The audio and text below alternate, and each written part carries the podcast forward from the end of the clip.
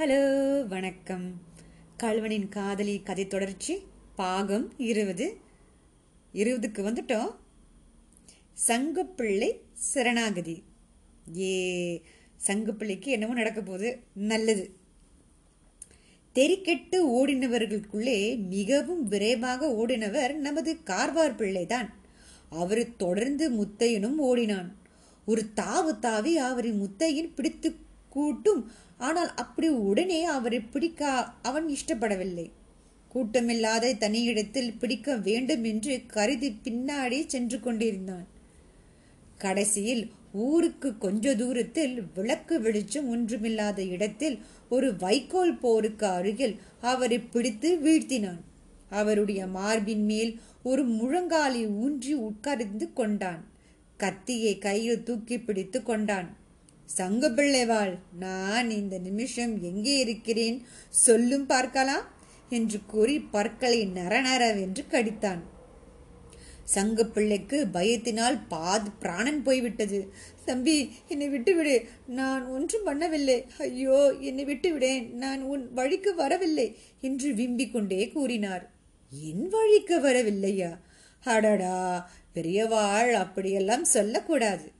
என் வழிக்கு வந்து தானே ஆக வேணும் என்று சொல்லி முத்தையன் பயங்கரமாக சிரித்தான். பிறகு கடுமையான குரலில் அடை படுபாவி நிஜத்தை சொல்லு. அபிராமி என்ன ஆனாள்? எங்கே இருக்கிறாள்? நிஜத்தை சொன்னால் பிழைப்பாய். இல்லாவிட்டால் ஒரே குத்தியில் செத்து போவாய் என்றான். ஐயோ நிஜத்தை சொல்லுகிறேன். அப்புறம் நான் அவளை பார்க்கவே இல்லை. போலீஸ் இன்ஸ்பெக்டர் வீட்டுக்கு யாரோ அழைத்து போனார்களாம். இன்ஸ்பெக்டர் வீட்டு அம்மா அவளை சென்னை பட்டணத்திலேயே கொண்டு போய் பள்ளிக்கூடத்திலே சேர்த்திருக்கிறாராம் மற்றபடி எனக்கு ஒன்றும் தெரியாது. முத்தையா நான் பிள்ளை குட்டிக்காரன் இனி விட்டு விடு என்று கதறினார் சங்குப்பிள்ளை. நீ போ. சொன்னது நிஜம்தானா? போய் என்று தெரிந்ததோ கொன்னுடுவேன். இல்லை இல்லை போய் தான் சொல்லிவிட்டேன் கோச்சிக்காதே தம்பி எனக்கு பிள்ளைக்குட்டி ஒன்றும் கிடையாது. சி நீ நாசமா போக. உனக்கு பிள்ளைக்குட்டி வேற கேடு. அபிராமி பற்றி நீ சொன்னது நிஜம்தானா அப்புறம் நீ அவளை பார்க்கவே இல்லையா? இல்லவே இல்லை. சத்தியமா இல்லை.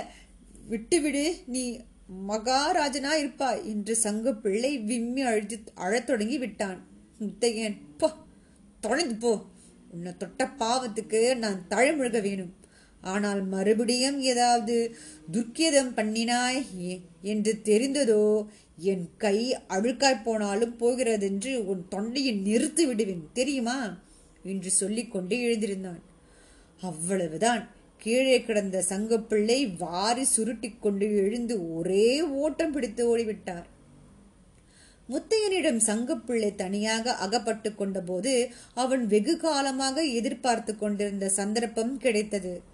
அந்த அயோக்கியன் மட்டும் என்னிடம் அகப்பட்டு பார்க்கலாம் என்று பாடுபடுத்துகிறேன் என்று அவன் தனக்குத்தானே எத்தனையோ தடவை சொல்லிக்கொண்டு பல்லை கடத்திருக்கிறான் கையை நிறுத்தியிருக்கிறான். ஆனால் அத்தகைய சந்தர்ப்பம் கிடைத்ததும் அவனால் பழி வாங்க முடியவில்லை. கார்வார் பிள்ளையின் கோழித்தனம் அப்படி அவனை சக்தியற்றவனாகி விட்டது அது மட்டுமல்ல அபிராமியை பற்றி சங்குப்பிள்ளை சொன்ன செய்தி முத்தையனுடைய உள்ளத்தில் ஒரு பெரிய மாறுதலை உண்டாக்கிற்று. அது உண்மை என்பதை அவன் உணர்ந்தான். அவன் மனதில் இருந்த கசப்பும் குரோதமும் சட்டென்று விலகிச் சென்றன. அவன் நெஞ்சு அமுக்கிக் கொண்டிருந்த ஒரு பாரம் நீங்கியது போலிருந்தது அன்று வீட்டை விட்டு கிளம்பியதற்கு பிறகு இதுவரை இல்லாத குதூகலம் இப்போது அவனுடைய உள்ளத்தில் பொங்கி எழுந்தது. இத்தகைய மனோநிலையில் அவன் தன் கையை கரையா கரையாக்கிக் கொள்ள உண்மையிலே விரும்பாதபடியால் தான் கார்வார் பிள்ளையை விட்டுவிட்டான்.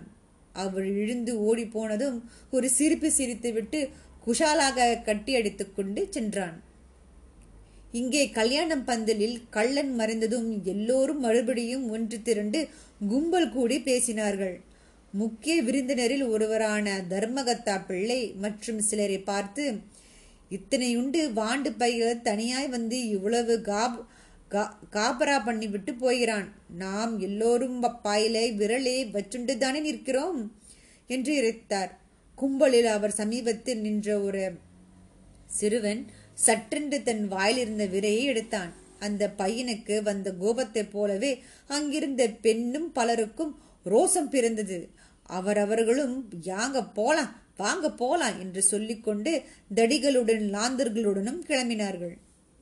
ஊருக்கு கொஞ்ச தூரம் மேற்கே அவர்கள் போனபோது சங்கப்பிள்ளை எதிரே வந்தார்.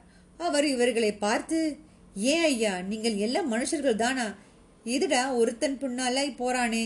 நாமளும் போவோம் என்று பின்னால் வந்திருக்க கூடாதா? வந்திருந்தால் அந்த திருட்டு பயலை கைப்பிடியாய் பிடிச்சிருக்கலாமே என்றார்.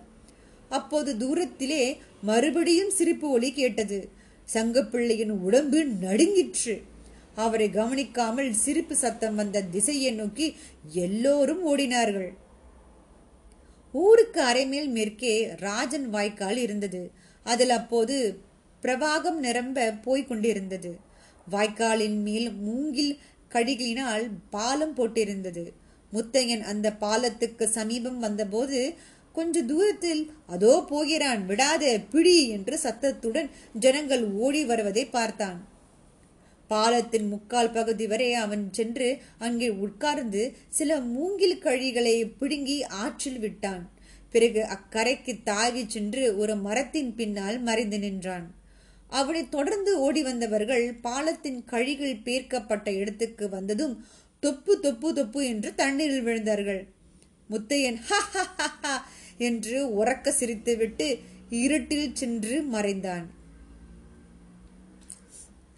அடுத்த பாகத்தில் சந்திப்போம். நன்றி.